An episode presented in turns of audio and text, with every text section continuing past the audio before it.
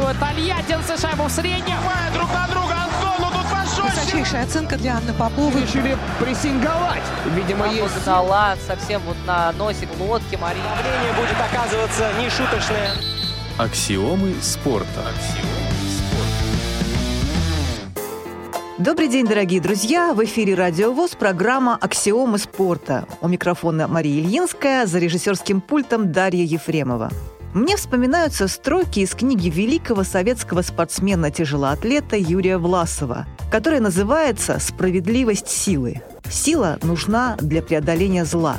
Чтобы выдержать напор жизни, утверждать правду, нужны и сила духа, и сила физическая. И в этом тоже великая справедливость силы. Не правда ли очень актуальная аксиома для наших дней? Сегодня мы поговорим о том, какое место в жизни незрячих атлетов занимают силовые виды спорта. Спортивная тифлоэнциклопедия. Знаем все. Но это не точно. Поднятие тяжестей можно отнести к одному из древнейших видов соревнований, имеющих выраженные черты спортивной борьбы. Работа с отягощениями стала наиболее объективным способом определения сильнейшего среди сильных атлетов. Параллельно выяснилось, что люди, занимающиеся поднятием тяжестей, выгодно отличаются от окружающих атлетическим видом и рельефной мускулатурой. Как вы знаете, на Руси таких атлетов называли богатырями. В современные силовые виды спорта входят следующие дисциплины. Бодибилдинг, армрестлинг, силовой экстрим, кроссфит, гиревой спорт, тяжелая атлетика, армлифтинг, пауэрлифтинг. Как видите, их довольно много. Я немного расскажу вам о виде спорта, являющемся одной из дисциплин спорта слепых. Это пауэрлифтинг. Пауэрлифтинг – спорт, где сила духа и сила физическая, сложенные воедино, позволяют человеку достигать высот не только на соревновательном помосте, но и в жизни. Соревнования среди инвалидов по зрению в этом виде спорта начали проводиться в начале 80-х годов прошлого столетия в Австралии, Канаде, Великобритании и США. Турниры в этих странах в основном организовывались национальными ассоциациями спорта слепых. В апреле 1988 года в столице Канады Оттаве прошел первый Кубок мира по пауэрлифтингу среди инвалидов по зрению. Более 40 спортсменов приняли участие в этом мировом форуме. Первый Кубок мира, как и все последующие соревнования, проводились по правилам Международной Федерации Пауэрлифтинга, за исключением некоторых изменений, которые были призваны сделать условия соревнований наиболее подходящими для незрячих спортсменов. Например, слабовидящим атлетам могла быть оказана помощь при подходе к скамье для жима или стойкам и уходе от них. С 1993 года международные соревнования начали проводиться под покровительством независимой Международной Федерации пауэрлифтинга слепых. В 1994 году чемпионат впервые прошел на европейском континенте, в Испании. Затем в 1995 и 1997 годах хозяином мировых форумов были США, а в 1996 и в 1999 годах – Канада. Именно с 1999 года мировые рекорды спортсменов-инвалидов по зрению начали регистрироваться только при обязательном прохождении допинг-контроля. С наступлением нового тысячелетия Международная федерация пауэрлифтинга слепых по решению технической комиссии Международной ассоциации спорта слепых ИПСА была включена в состав этой ассоциации. Уже под эгидой ИПСА чемпионаты мира прошли в 2000 году в Нидерландах, в 2002 году в Чехии. Международным дебютом для российской сборной по пауэрлифтингу стало выступление в 2002 году на чемпионате мира в Чехии. В этих соревнованиях приняли участие представители 11 стран с четырех континентов. Фаворитами чемпионата считались пауэрлифтеры США, Австралии и Ирана. Итогом выступления нашей команды на чешской земле стали шесть золотых, одна серебряная и одна бронзовая медали. Именно такую коллекцию привезла с чемпионата мира 2002 года сборная России по пауэрлифтингу спорта слепых. С этого момента наши незрячие спортсмены неоднократно занимали высшие ступени пьедестала на соревнованиях различного уровня. В отличие от тяжелой атлетики, пауэрлифтинг и пса состоит из трех соревновательных упражнений. Это приседание со штангой, жим штанги лежа и становая тяга. На соревнованиях по пауэрлифтингу атлет выступает в трех упражнениях, и сумма поднятых килограммов в трех упражнений является его итоговым результатом. Спортсмены делятся по полу, возрасту и собственному весу. В соревнованиях по пауэрлифтингу и пса участвуют юниоры и юниорки, мужчины и женщины и ветераны. Каждый участник соревнований имеет право на три попытки в каждом упражнении. Ежегодно в нашей стране проводится несколько турниров по пауэрлифтингу спорта слепых. С календарным планом соревнований вы можете подробно ознакомиться на сайте Всероссийской Федерации спорта слепых. Там же можно увидеть и протоколы соревнований. Наверняка у вас появился вопрос, а могут ли наши незрячие слабовидящие спортсмены принимать участие в других силовых видах спорта, не включенных в реестр видов спорта слепых? Да, могут, причем очень успешно. И ярким примером этого является гость нашей сегодняшней передачи. Но об этом чуть-чуть попозже. Музыкальный тайм-аут. Тайм-аут. Друзья, а давайте сейчас выйдем на помост и попробуем взять рекордный вес вместе с героем песни Владимира Высоцкого. Песня посвящена штангистам. Я сначала было хотел написать комедийную песню и даже придумал куплет для нее. Там было так «Сопе э, пытаются противники рекорды повторить, но я такой спортивненький, что страшно говорить». Вот. Но это будет пускай как эпиграф, а песня на самом деле такая. Как спорт поднятие тяжестей не ново В истории народов и держав Вы помните, как некий грек другого Поднял и бросил, чуть попридержав Как шею жертвы круглый гриф сжимаю Чего мне ждать, овации или свист Я от земли Антея отрываю Как первый древнегреческий штангист не обладаю грацией мустанга, Скованный я в движениях не скор.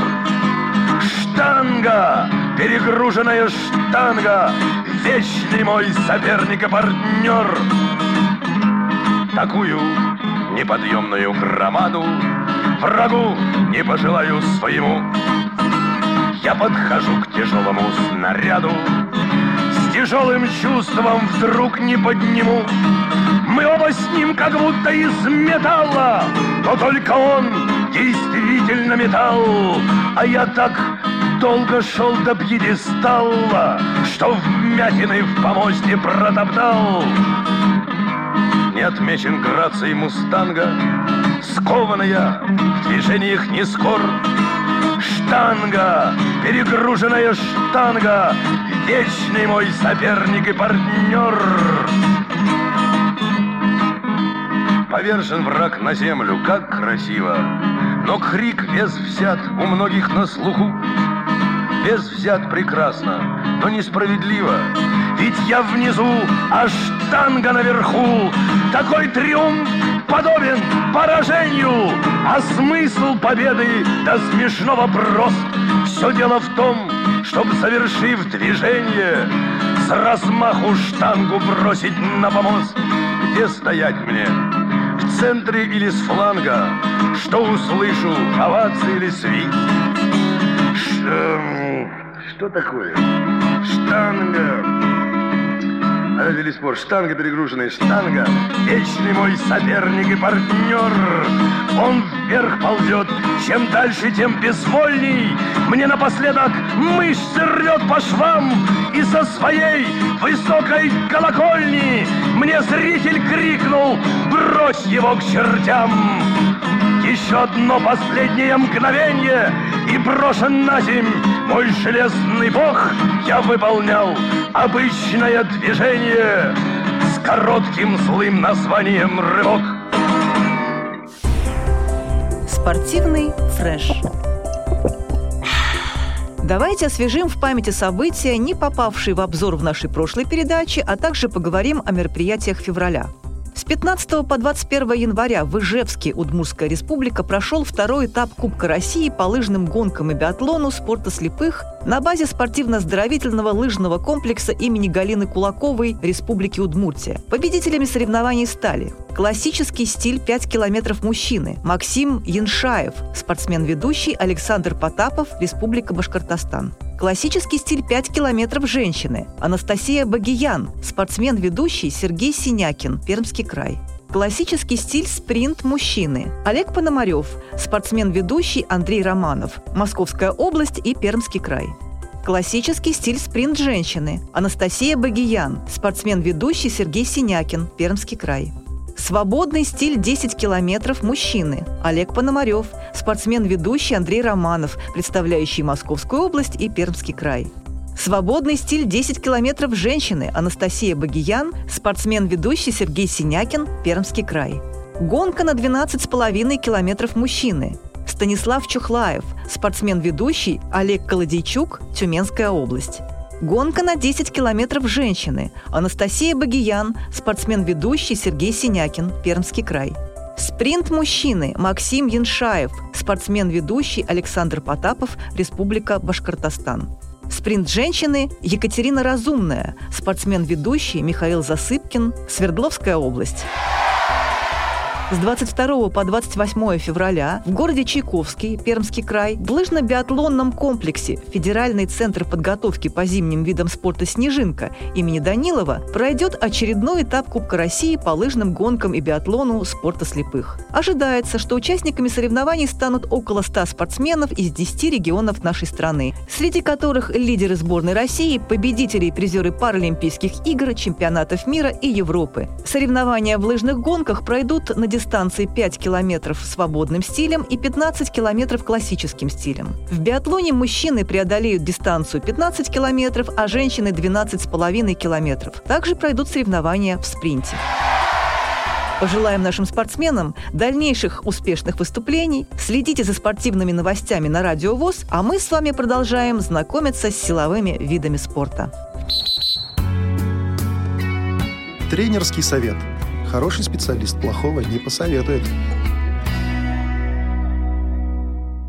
У нас в гостях человек, многого достигший в спорте, особенно в силовых видах спорта, мастер спорта международного класса. Многократный победитель турниров различного уровня, обладатель не одного десятка рекордов России, а также Европы и мира Константин Николаевич Пенько. Добрый день. Добрый день, здравствуйте. Константин Николаевич, у вас за плечами большой опыт, непростой жизненный путь, на котором встречались и победы, и поражения, как, наверное, у каждого из нас. Вы успешно преодолевали проблемы со здоровьем, при этом никогда не прекращали заниматься спортом. И сегодня вы для многих молодых спортсменов с ограниченными возможностями здоровья пример для подражания, мастер своего дела и настоящий наставник.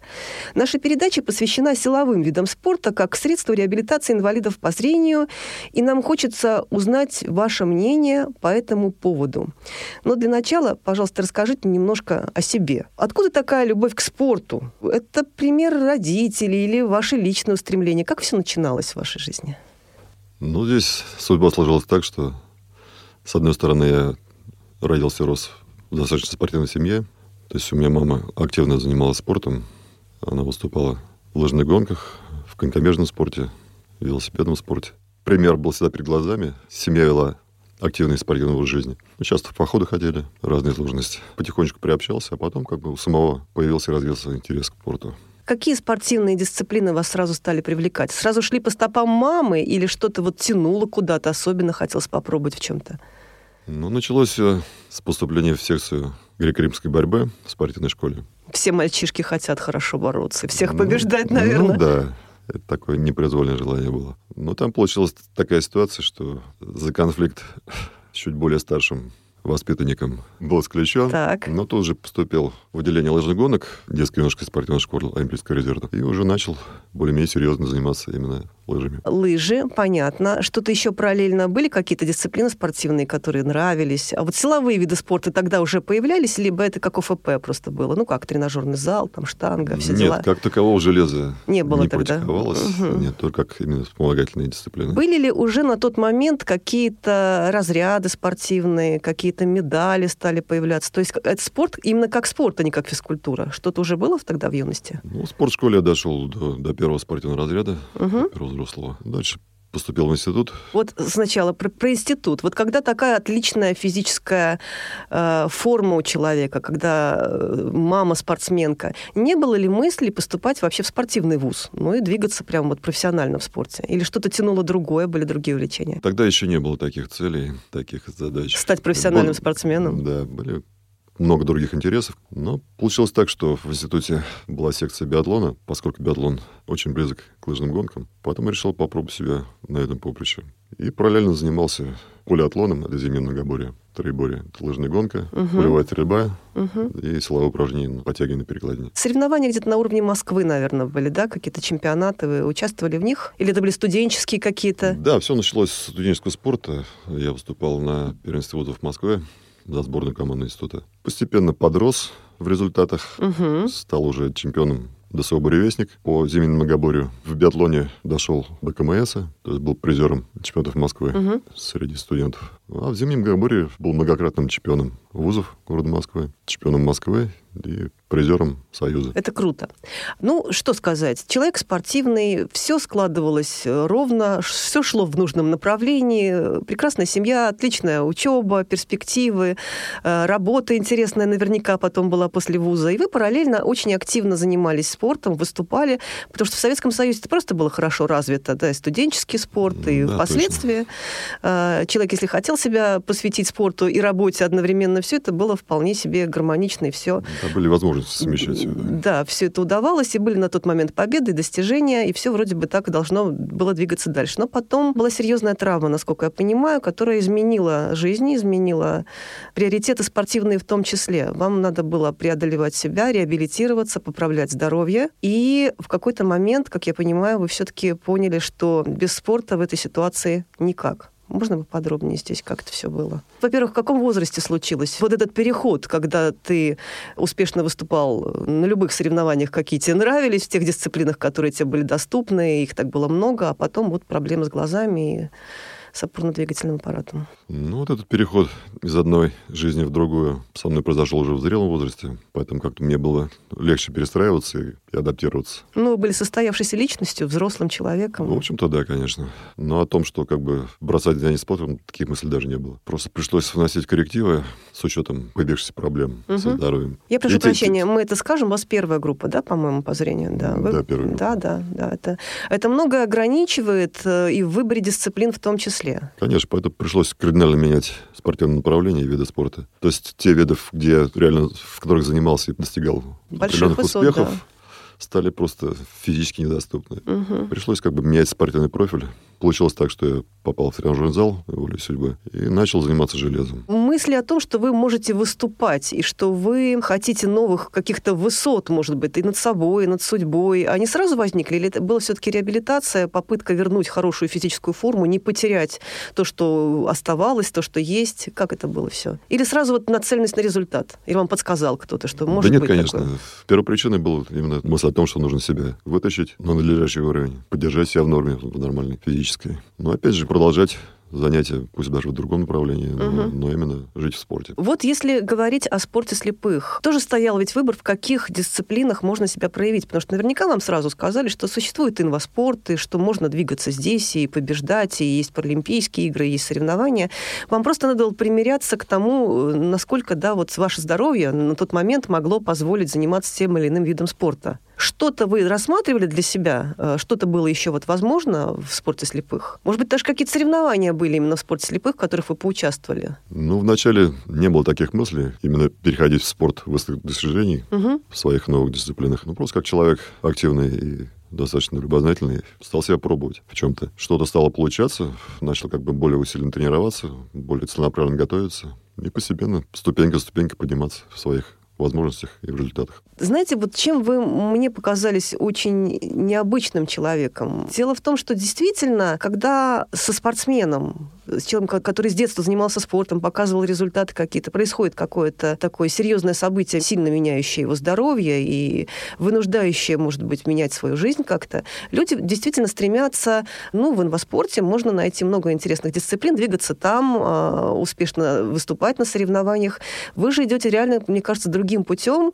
То, что я вас прочитала, какое-то огромное количество турниров по силовым видам спорта, в которых участвуют ну, здоровые люди выступают, а вы их побеждаете. Это способ преодоления себя или просто так совпало? Мне кажется, вы в этом плане уникальный человек. Много ли на этих соревнованиях, кроме вас, людей с ограниченными возможностями здоровья вы видите? Или в основном это здоровые, крепкие, молодые парни, которые любят железо, выступают, а тут приходите вы, их побеждаете, бьете рекорды? Ну, здесь я должен немножко пояснить. Угу.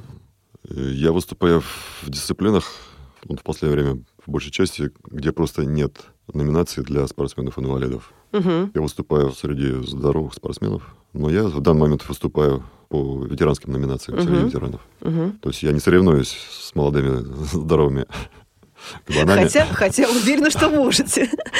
Ну, до какого-то уровня, да. Но Мгм. просто чисто физически, физиологически, естественно, против природы не попрешь. Молодость есть молодость. Там результаты и возможности совершенно другие. Другие организмы, это правда. А в плане того, что паралимпийские дисциплины, или же, нежели какие-то другие, к сожалению, вот в силовых видах спорта не так много дисциплин, в которых практикуется выступление спортсменов-инвалидов. У меня немножко диапазон расширился, и больших результатов и возможностей я достиг именно в видах, которые не предусмотрены для Ну вот поясним, спортсменов-инвалидов. для наших слушателей поясним. Э, В спорте слепых есть пауэрлифтинг, предполагающий там три упражнения, по-моему, да? Да, Там становая тяга, Жим лежа. жим лежа и приседания со Да, штангой. прежде со штангой, есть, совершенно. есть армспорт. Ну и как бы Армспорт. и как бы все, да?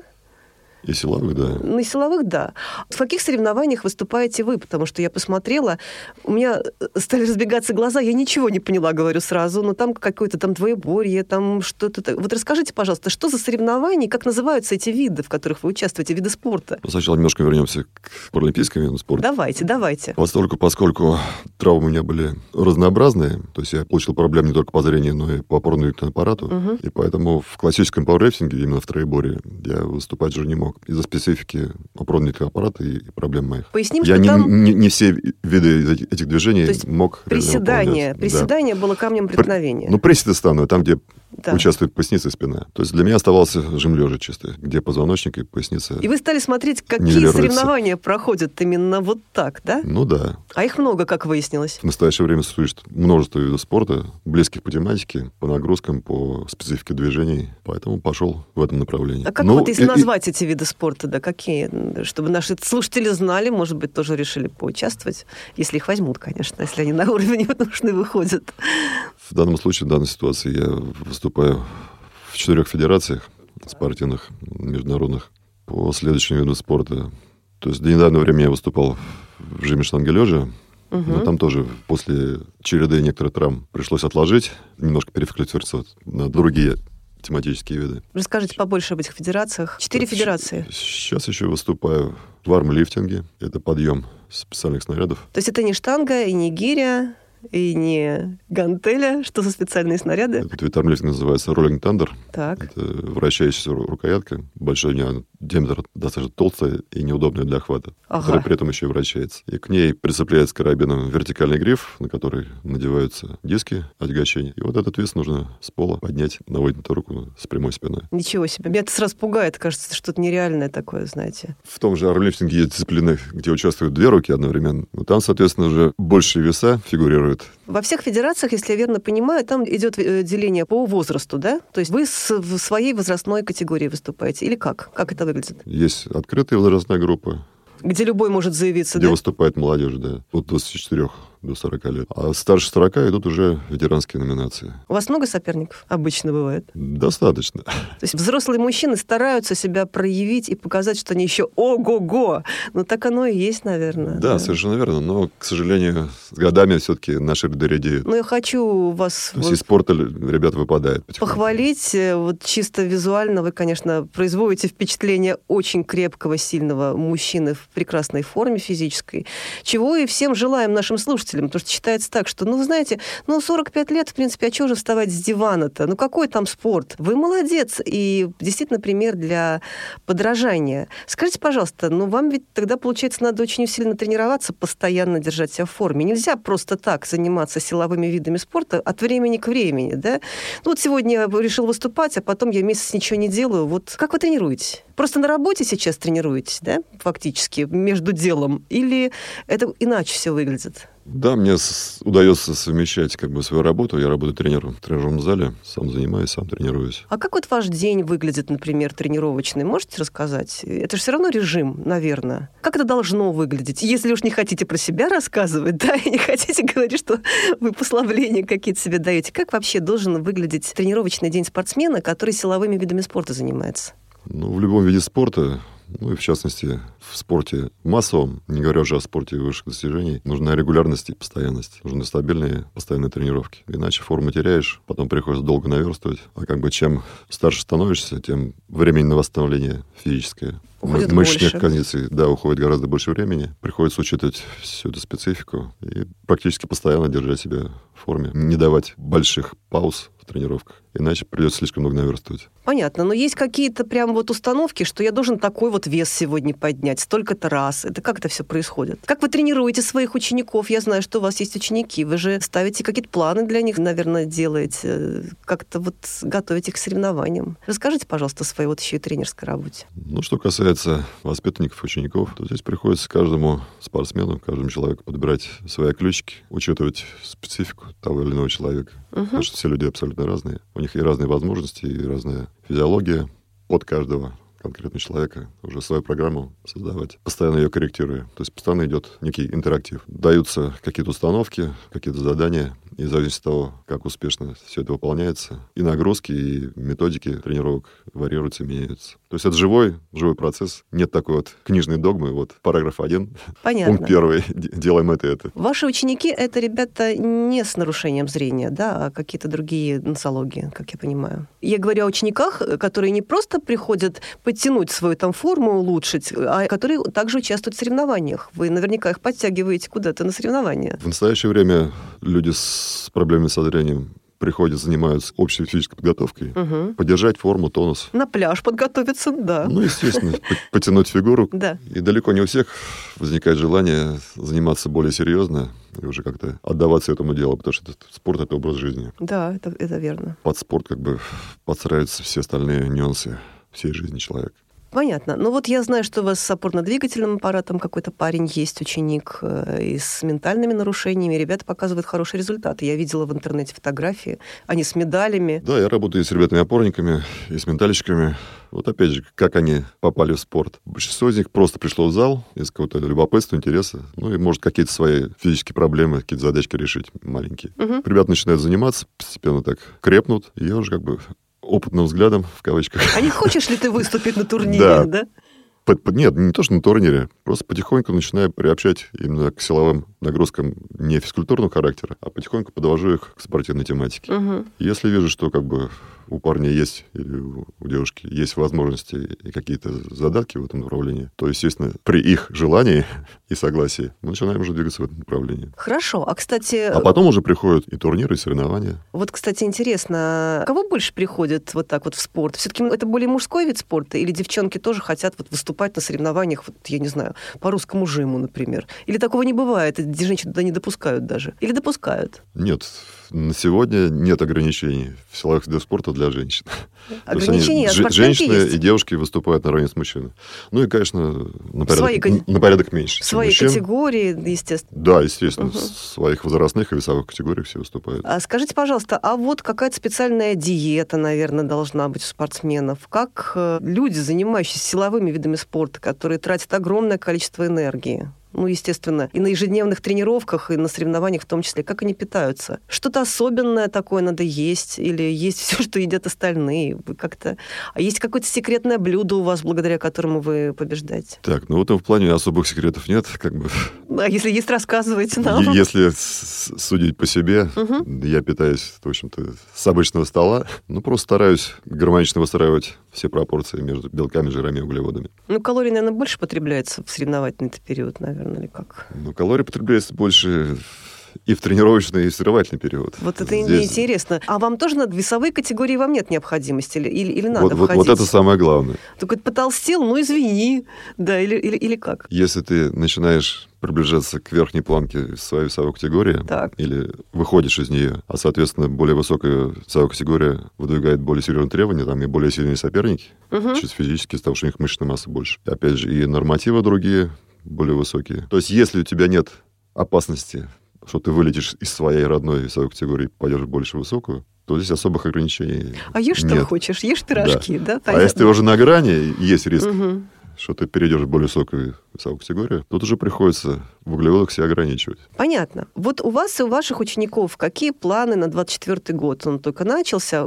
Какие турниры здесь вы планируете лично для себя, вот, например? Где вы хотите участвовать? Какой-то календарь для вас уже существует такой в голове? Или не в голове, а на бумаге? Да, реально существует в любой федерации календарь Мгм. мероприятий сезона. А у вас четыре федерации? Четыре федерации, соответственно, количество турниров, соревнований достаточно высокое. Ну вот сезон только начался, но мы уже на одном турнире уже поучаствовали. Уже выступили на открытом мастерском турнире сети фитнес-клуба World Class. Два моих воспитанника в медалях.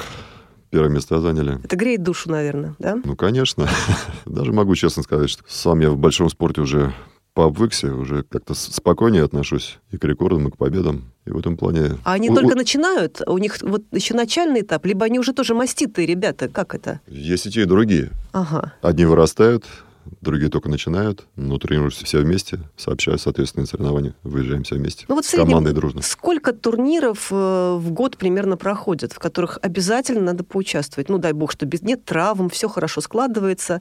Я хочу просто понять, как часто вам приходится тягать это железо на результат прям. Ну, более 10 однозначно, но порядка 15-20 турниров. Это много, мне кажется, это много, да. Учитывая, что с 12 месяцев в году. Это серьезно, это постоянные тренировки, какие-то ограничения. Ну, послабления же вы себе даете. Отпуска же есть, люди отдыхать уезжают куда-то. Все равно же. Или это непрерывный процесс, или хочешь быть э, в топе, хочешь быть наверху. Давай-ка, дорогой, тренируйся, выступай, выступай, выступай. Как это у вас все? Здесь ситуацию разруливает именно календарь соревнований. Угу. То есть ты знаешь определенную дату, определенный турнир, уровень, на котором нужно выступить, соответственно, к которому ты турнир уже начинаешь готовиться. То есть это не вот так с бухты-барахты. Ну, это ясно. Приехал, выступил. Это чего-то страшными турниру- травмами, я думаю, что если с бухты-барах ты Нет, ну, решил если, взять если, вес если ты какой-то. регулярно тренируешься и уже достиг определенного уровня в спорте, травмы минимальные, конечно, но в том плане, что нужно постоянно форму выводить на пик к нужному числу, к нужной Мгм. дате. Потому что невозможно постоянно находиться на пике формы, просто как бы из-за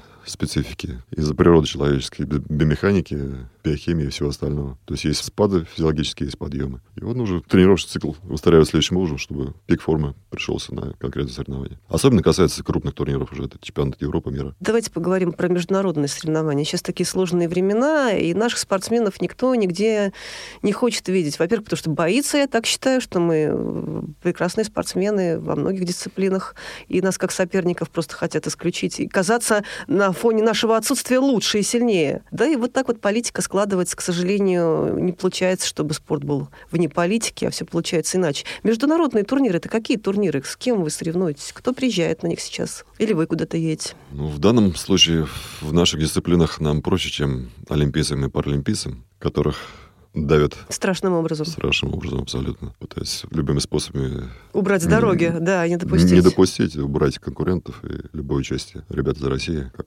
одних из сильнейших спортсменов мира. У нас немножко проще ситуация. Мы выступаем в международных федерациях, которые проводят очень много турниров на территории России. Естественно, мы за рубеж никуда сейчас не выезжаем. А кто приезжает к нам? Какие страны? Это наши друзья, вот ближние Нет, зару- нет, не только, не только. Да уже не- неужели американцы приезжают? Нет. Нет, американцев, Рассказывайте, пос- кто. американцев последний раз я видел лет шесть назад. Вот так. Кто приезжает? Ну так, из Европы и Азии. Сколько стран вот так вот часто принимает участие в международных турнирах? В среднем так. Ну, Ну, Россия, ну, Беларусь, ясное дело, Ну, нас в наверное. настоящее время это до 20 стран. Ого. Нет, ну, естественно, от турнира к турниру это количество меняется. Ничего себе представительство, но это просто прям вот круто. Это хорошо. Я так понимаю, мы побеждаем или не всегда? Нет, не всегда. Почему же? Есть ребята как бы из, из того же Ирана, из Ирака медали берут.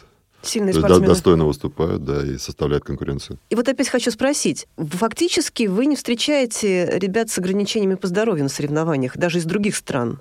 Так получается? Или все-таки приезжают, или это не афишируется просто, эта инвалидность, скажем так, на этих клубных турнирах по силовым видам? Не совсем так, потому что в этих федерациях и в этих турнирах, где мы участвуем, есть одна дисциплина, предназначена именно для спортсменов с инвалидностью. Это жим штанги лежа для спортсменов с ФО, с физическими особенностями.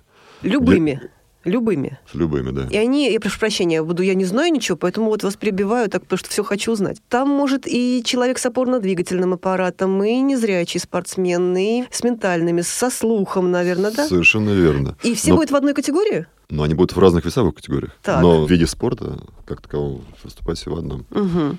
Но при этом все выступают в равных условиях в том плане, что жим лежа осуществляется с широкой доски, где жим осуществляется полностью в лежачем положении, то есть Мгм. ноги находятся на скамье и фиксируются к скамье специальным ремнем. Друзья, То есть- обратите внимание, то прошу есть- прощения, не просто стоят на полу согнутые, да, как да, это совершенно бывает? верно. а Специальная лё- скамья Ага. жимовая, Так. паралимпийская, где спортсмен лежит полностью на этой скамье, и ноги ремнем притягиваются к этой Мгм. скамье, фиксируются. А на что это влияет? Я пытаюсь понять, ин- почему. Инвалиды-опорники, кто-то вообще не имеет конечности или Мгм. части, ребята-ампутанты. Мгм. Или функциональность нарушена нижней конечности, то есть ноги не работают должным образом. Поэтому, чтобы, чтобы снивелировать все эти особенности, То есть я верно понимаю, если ноги, так скажем, Физически. стоят на полу, там больше вот этот рычаг, можно больше приложить усилия, оттолкнуть, да? Нет, просто больше, вес. больше, да, больше опора. Больше опора, и всё, больше- вот-вот, верно. Большая часть, больше групп мышц участвует Мгм. Я поняла. непосредственно в движении подъема штанги. Я поняла. а Много здесь при- все да. выравниваются. И много приезжает вот именно вот в этой категории выступать ребят из-за рубежа к нам в Россию. В этих категориях иностранцев мало, очень мало. Понятно, наши парни, наши парни рубятся. Да, парни и девчонки. Парни и девчонки. Ну, кстати, выступают и ветераны. И ветераны, и ветераны, Да, и, ветераны девчонки, вы и хотите сказать? девчонки. Девчонки по 70, по 75 лет выступают. Вы шутите? Да нет, на полном Вот серьезе. это да, вот это очень круто. В этом плане, в возрастном плане ограничений нет. Только весовые категории. Но, Ну- опять же, они выступают в своих возрастных и весовых категориях. То есть есть ограничения, чем старше возраст, тем э, ниже, наверное, предлагаются вот эти вот весовые какие-то. да? Нет, Или на- нет? нагрузки выбирает сам спортсмен, насколько он способен. Вес заказывает сам спортсмен. А весовые Про- категории, просто- в виду вес самого спортсмена? Нет. А что? Расскажите, тогда не поняла. Как зависит возраст и весовая категория? Что это? Нет, весовая категория, да, это определяется весом спортсмена. Я имею в виду нагрузку, Ага. С которой человек выступает. И можно любой вес назвать, в котором ты уверен. Да, который ты способен И вот оттуда берутся рекорды, как я понимаю. То есть приходите вы и говорите, а вот, вот такой, говорит, да нет, ну не может быть. И говорит, а вот да. Вот сколько у вас на сегодняшний момент, вы считаете сами? Я видела статью 2014 года, где было сказано, написано, не знаю, правда, неправда, 200 медалей у вас было только в 2014 году, сейчас 2024. Там, наверное, уже не считать надо, а вешать килограммами, да? Я именно так и говорю обычно. Ск- Сколько это весит, что награды? Считать очень сложно и, и ни к чему, я считаю. А сколько у вас рекордов? Я видела 26 цифру, или уже Ну, больше? Сейчас уже больше. да. То есть вы каждый раз практически, вы все равно идете вверх. Хоть вы так и сказали, что я уже повыкся в большом спорте, ну, как бы уже мне больше ученики, чтобы мои показали. Вы все равно эту планочку поднимаете постоянно для себя. Но дело в том, что кто-то выступает в одном виде спорта, Мгм. и там как бы вот, вот он потолок, выше которого не прыгнешь, там всего достиг уже, все смог, все получил. То есть человек, Всё если он не выжил. киборг, а просто человек, он просто больше не может показать результат выше, соответственно. Нет, в плане того, что ты, допустим, победил на чемпионате Европы, на чемпионате мира, А, у тебя титул у тебя понятно, есть уже. титул, в плане титула, да. Да, в ну плане да. рекордов ты не ограничен, все зависит от тебя. Да, это, конечно, круто. Но ваши ученики еще не считают, как я понимаю, медали килограммами. Они еще не перешли на тот уровень, но мы искренне верим. Не, ну почему же? Уже считают? У ну, меня есть себе. парнишка-ментальник, который уже стал и мастером спорта. И вот в декабре прошлого года он выполнил норматив мастер спорта международного класса. Это Сейчас здорово. оформляем звание ему. И, и я так верно понимаю, что это по-здоровому оформляется? а Да, не- да, да, да, да. Потому что все-таки разница некоторая есть, как бы там не было. Это спортсмены понимают. По- В этом плане никаких получить. поблажек нет. Круто. А были какие-то у вас, как у тренера, разочарования какого плана? Вы в человека вкладываетесь, он ходит, занимается вроде, а потом вот, вот по каким-то причинам лень ему, не объективным там, да, а вот ушел. Бывало такое? Либо если пришел, полюбил вот ты железо, то все, это навсегда с тобой. Ну, Честно говоря, случаев, чтобы человек бросил просто так, что надоело, неинтересно и не хочу, такого не было. В силовые виды спорта Из спорта уходит только по каким-то объективным причинам. Я даже не скажу, что именно в силовых, М, в вообще. любом спорте. Это характерно ситуация для любого вида спорта. Ну, наверное, если человек еще поднимался на пьедестал, это такая эйфория, это такое наслаждение, когда ты победил, превозмог себя, э, обстоятельства, какие-то физические законы вот, природы, и ты это можешь, наверное, отказаться просто так, без основания, это, это, это странно было бы. Поэтому я понимаю. Могу еще добавить, наверное, избитую фразу, что спорт, ну, особенно большой спорт, это тоже допинг, от которого просто так не откажешься и не слезешь. Такие эндорфины. Могу сказать больше по себе четко знаю. Если я не потренировался неделю... То все болит? Мышцы конкретно начинают болеть. Вот, вот та самая ломка. Ага. То есть мышцы привыкли к жизни в, такой, в таком режиме, в такой работе. И без работы они уже начинают требовать просто нагрузки. Я вас понимаю. Ну и вот давайте тогда немножко поговорим с высоты вашего опыта и собственного, э, и ребят, с которыми вы занимаетесь.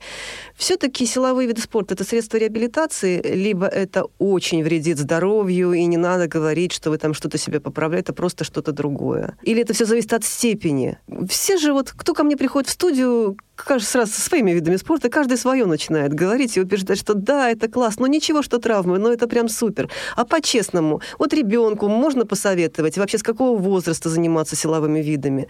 Если есть сразу какие-то там заболевания такие явные, говорит ли, что ты знаешь, ты ходи в тренажерку и прям все у тебя, вот давай-ка тягай железо, все будет хорошо. Либо это не так. Ну, вы знаете, я считаю, что нет однозначного ответа на этот вопрос. Благо приличной физической нагрузки или зло, Здесь очень много нюансов и тонкостей. Начинать надо с того, что нужно четко для себя понимать свои проблемы со здоровьем и насколько допустимо в состоянии конкретного человека, в его, в его здоровье, занятия именно этим видом спорта. Просто есть категории заболеваний, специфика заболеваний, которые категорически просто однозначно ну и взри... противопоказаны. Вот по зрению так точно я знаю такие вот диагнозы, где категорически не допустят к соревнованиям даже. Вот даже в моей ситуации я консультировался с четырьмя профессорами. Вот именно... Можно или по, нельзя? По да? тематике именно этого вопроса. То есть один сказал строго нет, угу. трое других сказали, что... Рискни. Или попробуй. В принципе, это ничего не поменяет. Но это ваше личное решение все Естественно, как да. человек, как, который привык жить и бороться, а не тлеть и прозябать.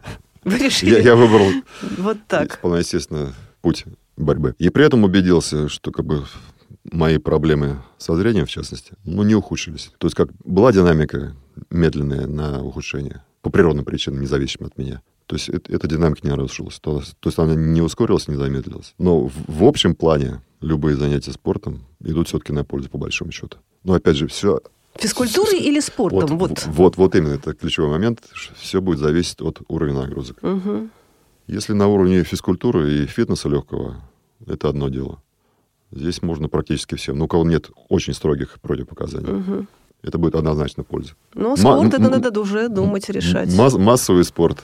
Здесь уже нужно крепче задуматься, да, на самом деле. А высших достижений так а это... А спорт высших достижений, ты однозначно рискуешь. Ты как бы или пан, или пропал.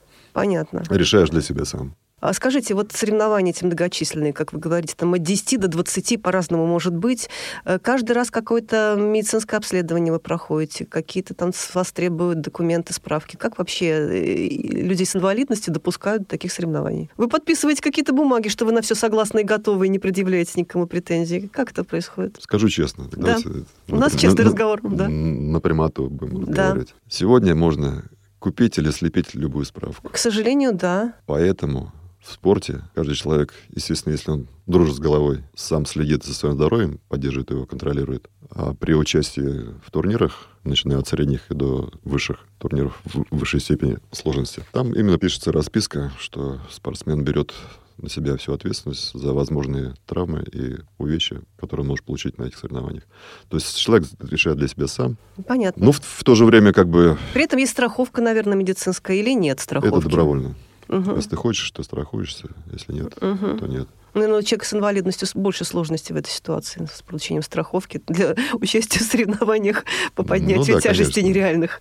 Угу. Не, ну здесь человек просто сам должен для себя угу. все эти обследования проходить регулярно. Ну, это чтобы, конечно. чтобы не упустить как бы момент, если начались какие-то ухудшения и проблемы со здоровьем. То есть в ваших федерациях, э, если, допустим, мы берем э, ну, большой спорт и Федерацию спорта слепых, э, человек, попавший в сборную команду, естественно, перед соревнованиями он обязательно проходит ряд каких-то мероприятий тренировочных, и УМО он проходит, углубленное медицинское обследование. А как у вас? У вас же по-другому это? То есть там никто не регламентирует, ты обязательно должен вот медицински совместно как-то так вот пройти там с какой-то командой, не командой, обследование. Что, что такое? Нет этого? Ну, понимаете, подразумевается такая ситуация, что как бы чайник ну, на спортивном жаргоне да. не пойдет на серьезные соревнования под серьезные нагрузки угу. и не закажет себе вес, который он не в состоянии поднять. То есть выступают люди с определенным уровнем подготовки. Которые готовятся и, и сами. Но готовятся они сами, да? Все вот эти, собственно, сборы учебные организовываете вы сами себе, как говорится. Наша каждой... ситуация, да. Ну, Ваша ситуация. Все зависит от тренера. Любая федерация – это общественная организация. То есть бывает так, что... Которая живет на взносы, на пожертвования. Понятно. Государство в этом не участвует никак. Соответственно, и не финансируется государство. То есть это все ложится, естественно, на плечи вот, собственно, либо самих спортсменов, либо вы находите спонсоров, каких-то бизнесменов, которые да. готовы там, им, поддержать им... или увлечены этим видом спорта. Совершенно верно, именно так. То есть и, и поездки, и проживание, и питание, как бы все за свой счет. Понятно. Даже более того скажу, открою. Конечно, нет, ну, мы говорим о очень Небольшие секретики, специфики. Э, да, интересной специфики силовых видов. Государство у нас финансирует, к сожалению, только олимпийские виды спорта, которые да. приносят престиж, репутацию страны. А не паралимпийские, ну, извините. Это уже дело самих федераций, которые выживают и существуют, насколько они сами могут. Здесь членские взносы годовые, федерации. То есть вы платите еще и членские взносы обязательно, да? да? Угу. То есть годовой членский взнос заплатил, и имеешь право выступать на любом турнире данной федерации. Но при этом оплачивая проезд, проживание, питание, там все услуги какие-то, и, да? И не только. И не только. Скажу более того. За участие в соревнованиях по нашему профилю взимаются так называемые добровольные стартовые взносы. Ну, слово добровольные это ну, символически. Обязательные, понятно. А призовой фонд есть как таковой? Победители получают что-то? Ну, какие-то денежные призы помимо медалей в килограммах. Ну, это же не килограммы золота. А есть ли какие-то в таких э, интересных дисциплинах какие-то денежные призы, например, или ценные подарки? Денежные премии предусмотрены только на турнирах высшего уровня, угу. высшего разряда. И то не на всех. И опять же, денежные премии там разыгрываются между спортсменами без учетов и возрастов, и физических особенностей. То есть там разыгрывается просто так называемая абсолютка, абсолютная Понятно. Абсолютный зачет. То есть это сделать средством заработка, ну, точно невозможно. Вот мы говорим о том, что, наоборот, надо вкладываться и просто быть, как вы сказали, не знаю, Совершенно наркоманом и любить это не отчаянно, самозабвенно. Просто быть, жить, быть фанатом этого Быть дела. фанатом, жить в этом. э, И... Да, вариться в этом соку, именно так, в этом это, бульоне. Это здорово. Но, видимо, наверное, это еще и секрет побед, потому что если бы все было только ради денег, вряд, да ли, нет, вряд ли бы кто-то стал так ломаться, скажем так. Нет, на, на самых крупных турнирах, вот, на чемпионате мира, допустим, Федерации ВРПФ, приз за победу в абсолютном зачете – это крутой джип. Ого! Ну, все-таки это же зрелищно. Кстати, зрители бывают на соревнованиях? Зрителей, ну, к сожалению, не так много. Но во многих ситуациях спортсмен приезжает не один. С группой поддержки. С группой поддержки, или члены семьи, или друзья, товарищи, или люди, которые по тем или иным причинам просто не могут в этом турнире поучаствовать, но хотели бы. Хотели бы просто посмотреть, да, побыть рядом. Ну, да. конечно, приобщиться им, угу. именно окунуться. А потом спортсмены, вот, среди которых мы выступаем, в частности, в своих как бы возрастных категориях, мы уже как одна семья. А То вы как-то досуг это, вместе это проводите, там, я не знаю, выезжаете на отдых, может быть, в отпуска вместе ездите. Я такое слышала. И команда, вот я недавно говорила с ребятами, которые занимаются адаптивным хоккеем, ну, детьми. И они ездят вместе отдыхать, какие-то экскурсии, что-то такое. А вот вы у себя такие сильные, крутые мужчины, тоже куда-нибудь вот вместе, на рыбалку, например? Нет, Нет? это, конечно, существует, присутствует, но это достаточно проблематично. Ну, во-первых, как бы мы живем и по разным регионам, по разным городам, чтобы так объединиться, встретиться, это сложно. Сложновато и накладно. Угу, угу. Ну, очень по ряду причин не так просто это делать. Но издали переписываетесь, перезваниваетесь, всегда друг другу ну, да, поможете, конечно, поддержите и, наверное, и опять же, из-за того, вопросы. что как бы, турниров в сезоне в календаре достаточное количество, то есть регулярно пересекаемся, общаемся. Это хорошая настоящая дружба. Да, просто там нет такой вот нездоровой гнилой конкуренции, а вот, когда кстати, вот подсиживание, какие-то там козни. Там злости какой-то там действительно. Как, как у балетных стеклов ванты. Нет, у нас ничего подобного вообще нет. Мы искренне радуемся победам и успехам. друг Удивительный друга. вид спорта. То есть вы боретесь не друг с другом, вы с весом боретесь, прежде всего, верно? С железом вы боретесь, а не с Первую- конкретным спортсменом, В первую который очередь с собой, конечно. с собой, с железом. Потому что результат показываешь именно ты. У тебя нет соперника, который непосредственно с тобой в контакте. Ну, наверное, в этом есть некий вот и секрет того, что нет таких действительно явных соперников, ну вот которых ты вот взял и не любишь, вот и не хочешь, чтобы он приезжал там и вообще не будешь с ним дружить. Ну, не знаю, почему так получается, и у всех ли так. Ну, вот У вас в, так. в кругу моего общения у нас, ну, семья. Это здорово. А скажите, вот э, что посоветуете для тех, кто хочет влиться в эту семью, кто вот сейчас нас слушает и думает, а вот пойду-ка я вот, вот, ну да, вот у меня проблемы со зрением, ну не настолько там, чтобы нельзя было заниматься, и врач запрещает. Хочу заниматься вот армспортом, пауэрлифтингом или чем-то еще. Куда идти? Куда идти молодому человеку? Во-первых, в каком возрасте можно, как вы считаете? Когда это правильно и когда это не повредит здоровью? Ну, в принципе, начинать можно, я считаю, что даже со школьного возраста. Вот на соревнования в спорте слепых 14 лет, по-моему, допускаются, да? На соревнования по пауэрлифтингу. А вообще, э, Ну, любое соревнование подразумевает то, что ты к нему готовишься Да. и дорастаешь до этого уровня. конечно, просто так-то ты не- не будешь ничего делать. Хорошо. А, а куда обращаться? Это вот, ну, ну, если мы говорим, допустим, о системе ВОЗ, вы же все равно с ребятами, я знаю, на фестивалях, на многих мероприятиях комплексных пересекаетесь, наверняка вам задают вопросы. Кость, слушай, а ты как туда вообще? Как ты начал? Куда? Мне куда идти? Я вот тоже хочу. Бывает такое? Что советуете? Ну, вот опять же, давайте честно, раз мы Конечно, честно, у нас все честно. на таком У дружеском нас, не, уровне. у нас не, да, у нас не показуха, мы все правду говорим. К всё. сожалению, к моему большому сожалению, на сегодня ситуация с силовыми спортами, в частности, в Москве, не ахти. Ну, Вот у нас в КСРК в былые годы была и секция пауэрлифтинга, именно полного пауэрлифтинга троеборья по трем видам. Секция армрестлинга была. Да, специалистов было больше, были тренеры. А сейчас, насколько я понимаю, Сейчас нет. остался голбол, Игровые остались. ну и волейбол для слепых. Шахматы, шашки. э, Ислам Сарапилович дзюдо занимается, Да. Ибрагимов со сборной команды своей. он, опять же, занимается на том уровне, где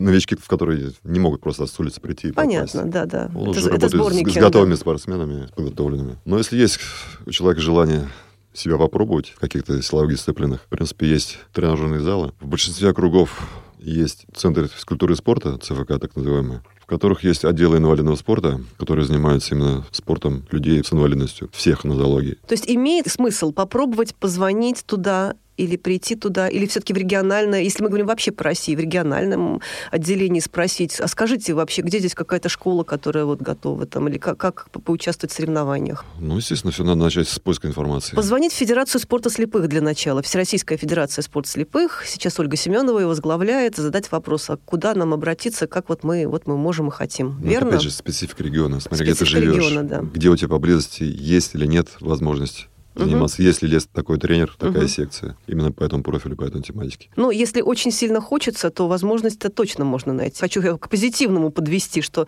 если хочется, то дороги пути есть. Если вот вы вообще даже не по э, линии инваспорта начали заниматься, это, а вот В общем, в, да. в здоровых федерациях стали себя проявлять и восприняли Дорогу осилит идущий, надо дорогу осилит идущий. пробовать, пытаться бороться. Никогда не было момента, когда вы приходили в какую-то здоровую федерацию, такую, ну, так я условно говорю, здоровую, и говорили, ребята, вот у меня такие-то ограничения, но я хочу и могу.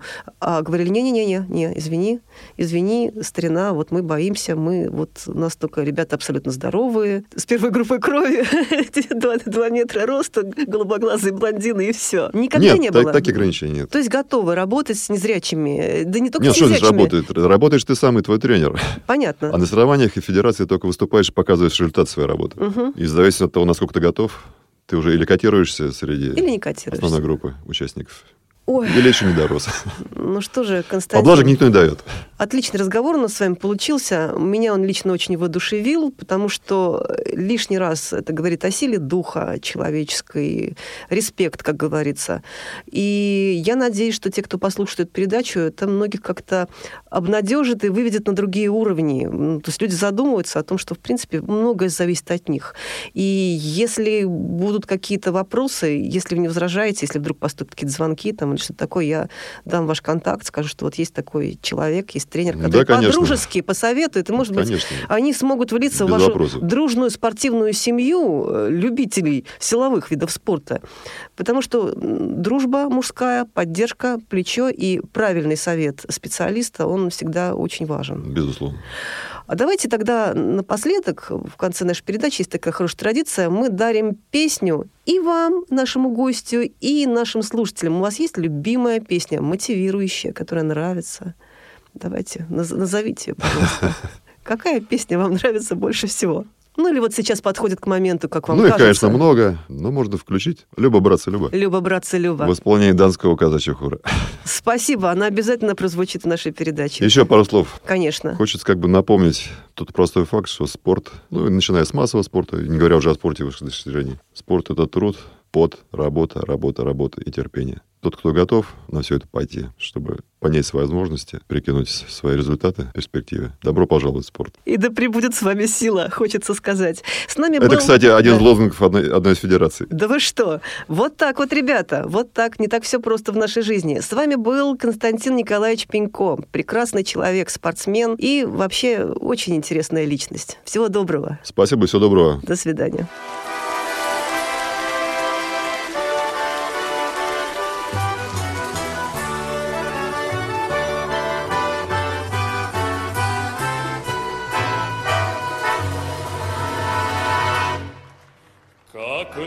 Быстрый терек, на высокий берег.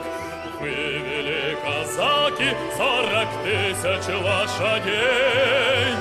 И покрылся терек, и покрылся берег.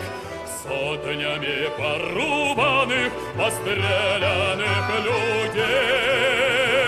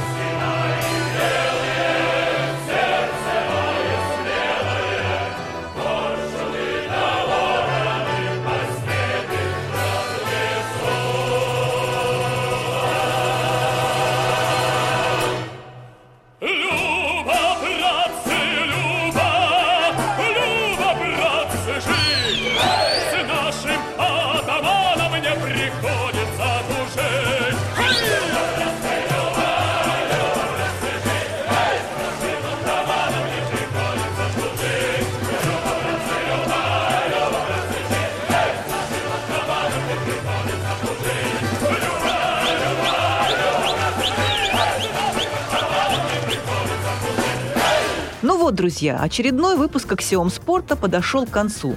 Закончить передачу я хочу еще одной цитатой из книги Юрия Власова «Справедливость силы». В каждом человеке есть материал для того, чтобы воспитать в себе силу. В сильном же от природы человеке есть задатки для того, чтобы стать самым сильным, если его это привлекает. Но силу определяет воля. С вами была Мария Ильинская. До новых встреч на Радио ВОЗ. Аксиомы спорта.